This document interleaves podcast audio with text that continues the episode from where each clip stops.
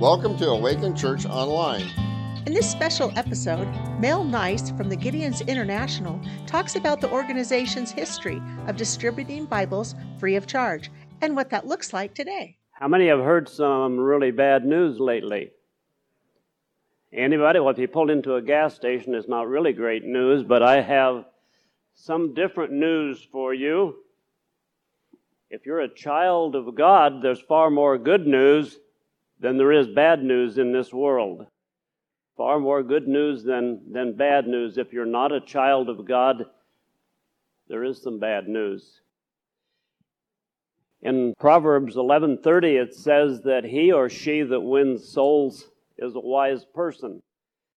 In Isaiah 55:11 it says, So shall the words be that go forth from my mouth. They shall not return unto me void, but they shall accomplish that which I purpose and it shall prosper wherever I send my word. And so God has given three promises in that, that one verse.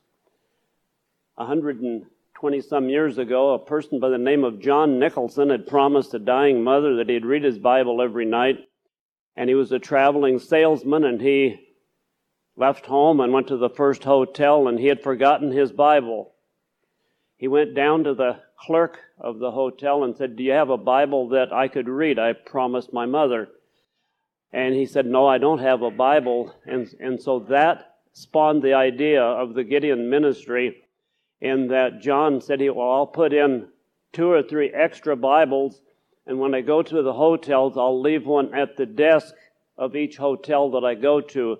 And so that, that spawned the idea of the Gideon ministry.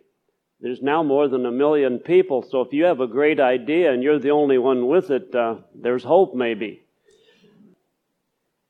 We handed out approximately 85 million Bibles last year, and it started with the first distribution was nine Bibles in Iron Mountain, Montana.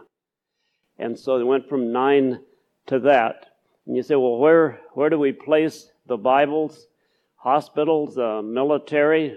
In fact, uh, over at uh, what used to be the Bethel Church, they have a military meeting on Thursday. If you happen to be a, a veteran and you would like to meet with some other vets, they got Marines, Navy, and Army, and so forth there. So that was a good time.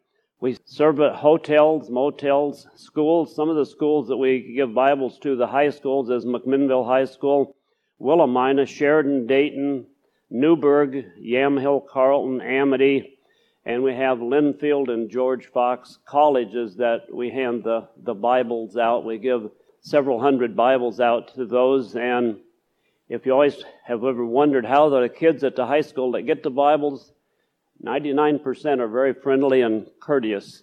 Every once in a while you get a kick in the shin, but not, not all that often.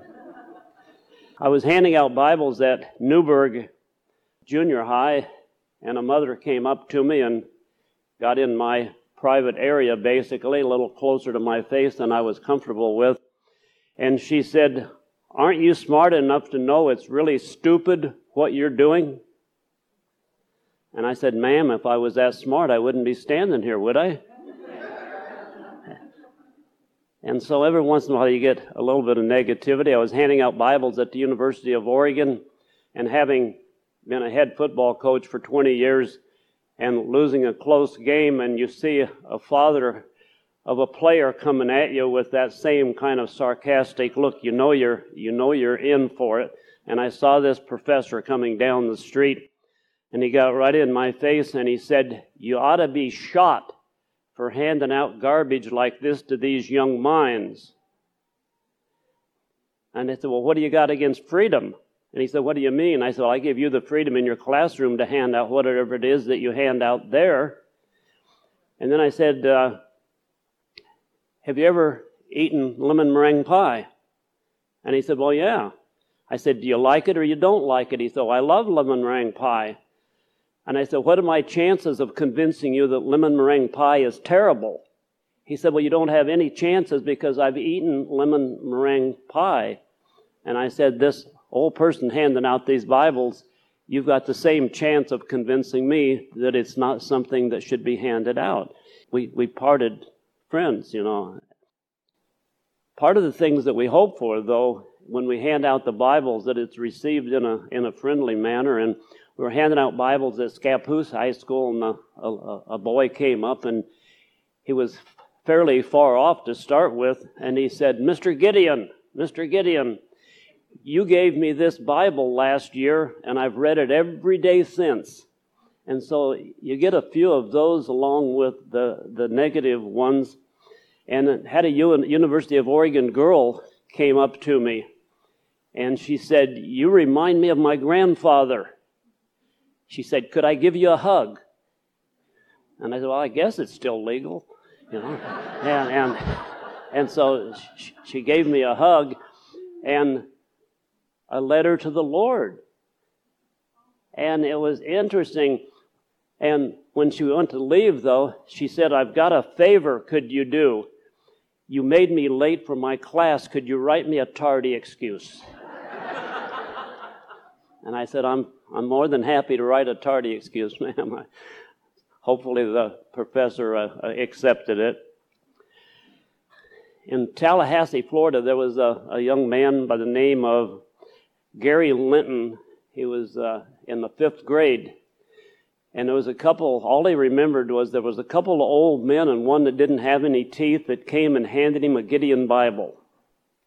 I can remember in my experience, I was in the fifth grade and two old men, I didn't check their teeth out, but they handed me a, a Bible. Well, Gary took his Bible home and he threw it in a drawer and forgot about it. But his teacher, his fifth grade teacher, would open her Bible every day and she'd read the same verse every day was John 3:16. For God so loved the world and every day she would read that verse. One day she came back to the class and she said, "Class, the principal has told me that I can't read the Bible anymore, but that I can have a thought for the day." And my thought for today is that for God so loved the world that he. after that, after the fifth grade, Gary became an alcoholic, a drug addict. He was kicked out of school for misbehaving and uh, inappropriate things that he was doing. And for two or three years, he just wandered sort of aimlessly around. And then one, one afternoon, he was sitting in the house and he remembered what a shambles his life was, and he remembered the Bible that three or four years earlier he had put in the drawer. And so he took out the Bible and began reading the Bible. In two or three months of doing this, he became a born again Christian. And he went back to the school and he asked the principal if he could come back. And he said, I'm not the same Gary Linton that I was when I left. I'm different. I'm, I've changed and he talked the principal into coming back to school. And they had, it was a large high school, and they had two noon hours, an early and a late noon hour. And so Gary was in the first noon hour. After being there for a while, it was sort of a summertime, and they had a green area that the kids sat down with their brown bag lunches, and they would eat. And he got the the idea to do what his fifth grade teacher had done, and he would preach John three sixteen to them. And so he did this a couple of times. And he was in his classroom in the high school, and there was a knock on the door, and it was the principal. And the principal said, Is Gary Linton in this class? And the teacher said, Well, yes, he is. And Gary went out in the hall to meet his principal. And the principal said, Gary, have you been preaching to the kids in the first noon hour? And he said, Yes, sir, I've been preaching to those kids in the first noon hour. And he said, Well, Gary, I'm going to move you to the second noon hour because there's more there that really need to be preached to. and so you never know how, how God works. And some of the testimonies that we get are, are very joyful ones, and some are, are very, very sad. Uh, and, and it's just uh, the way that they go. But uh, hopefully, when we hand out God's word to a person, they become born again. I don't know if you ever realized this. God doesn't have any grandchildren or great grandchildren or cousins. They're all children. They're all children of, of God. How can you help the Gideon ministry? Well, you already do. by giving us a, a donation each month, and we really appreciate that. You can pray for us. Some are getting older. If I was Moses, I would have been on my third year of leading them out of the wilderness there. you can use the Gideon cards. 20% of the Gideon finances come from the, the Gideon cards. The one thing that we would really like to push today is the friends of the Gideons. You can become a friend of the Gideons. There's no money involved. And you fill out a little card and you get some of the publications, what to pray for, and so forth with the Gideon ministry.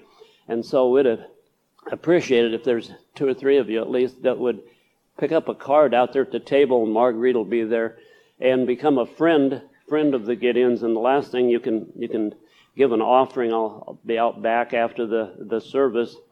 And if the Lord has has given you a good year, maybe you could buy a few Bibles that, that we could hand out. Have a final thought. And in Ephesians 2, it says we're to walk worthy in all things. Walking worthy has to do with three things, pretty much humility, which is the foundation of a Christian's life, humility, gentleness, and loving others. So if you're walking worthy, that's the way that we walk. And I know a couple of people in this congregation that have a worthy walk. And if you invite me back next year, hopefully there will be a whole bunch that have a worthy walk. Thank you.